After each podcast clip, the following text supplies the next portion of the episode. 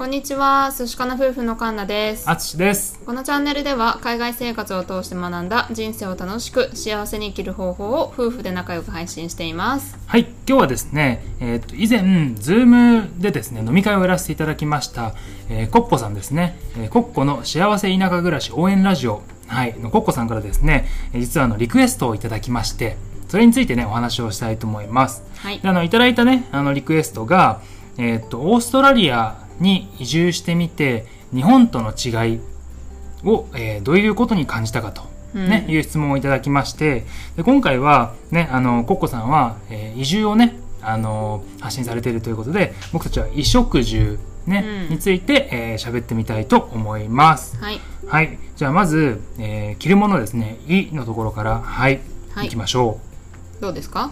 そうだね。なんか印象として好きなものを選んで着てるうん。感じがするかな、例えばなんかあの着心地がいいものとか、うん。楽なものとかあとは年齢に気にせず自分がこれがいいと思うから着てるみたいな。そうだね。うん、うん。なんか、年寄りの人って言ったら失礼だけど、まあ私たちよりも上、だいぶ上の人とかでも結構派手な色の服を着てたりとかさ、うん。まあそれはまあ似合ってるわけで、うん。うん、それもねいいなって思ったし。う、んうん、そういうのはやっぱり自分の好きな好きな服を着てて、うん。まあ、なんかその流行りとかはそこまで影響されすぎてないのかなっていうふうには思ったよね。そうだね。まあなんか流行というよりも自分がこれが好きだから着るとか、うん。他人の目はあんまり気にせずにこれがいいから着るとかね、うん、なんか結構さあのスーツで出勤している人の足元がスニーカーだったりとか、うん。あとはあのリュックサックみたいな。うん、多分あれが楽だからあれを背負ってるみたいなさ。うん、多分そういう感じなんだよね。うん、ということでねまあ服に関しては、まあ、割と周りを気にせず好きなものを選んでる印象があります。はい、はい。結構ラフな感じでね。うんそうだね。じゃあ次は食事。うん。これどうかな？まあ、ご飯に関しては、えっと結構オーストラリアアレルギーが多い人が多いっていうのもあってなんかグルテンフリーだったりとか、うん。まあ、あとはその食の好みビーガンとか、うん。なんかそういう人がいろんな人がいるから、うん。そういうのが割とあのレストランとか、まあ、スーパーの食品に関してもあのそういう製品商品とかが結構売られてたりとかして、うん。まあ、あのそういうビーガンだったりとか、まあ、アレルギーがある対応してるレストランがすごく多いうん。気がするね。そうだね、うん、あとはまああの移民の人がさ多いから多種多様なたのあの食事が楽しめるっていうのと、うん。あとはまあ家庭によってねバックグラウンドが違うのでなんか日本だったらさ例えばあの朝はご飯とお味噌汁と納豆と鮭とみたいなさ、うん。なんかそういうイメージがあったりするけど、まあ、家庭によってもう本当にね違うものを食べてるので、うん。あのオーストラリアといえばこれみたいなのというよりは、まあ、いろんなのがね家庭によってあるよっていうのがまああれかな。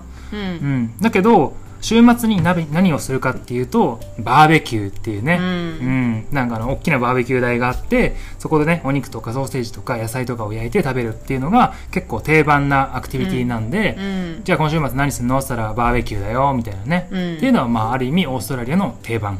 かな、まあうん。関西人でいう一家に一台たこ焼きで持ってるみたいな感じで。まあオーストラリア人はバーベキューセットは結構うん。どこの家庭にもあるうん感じだよね。そうだね、うん。はい。じゃあ最後に10住む方だね。うん。まあ、これはあの、まあ、オーストラリアってあの日本に比べて20倍以上大きな、ね、国土があって、うん。都市と都市の間が離れてるんですよね。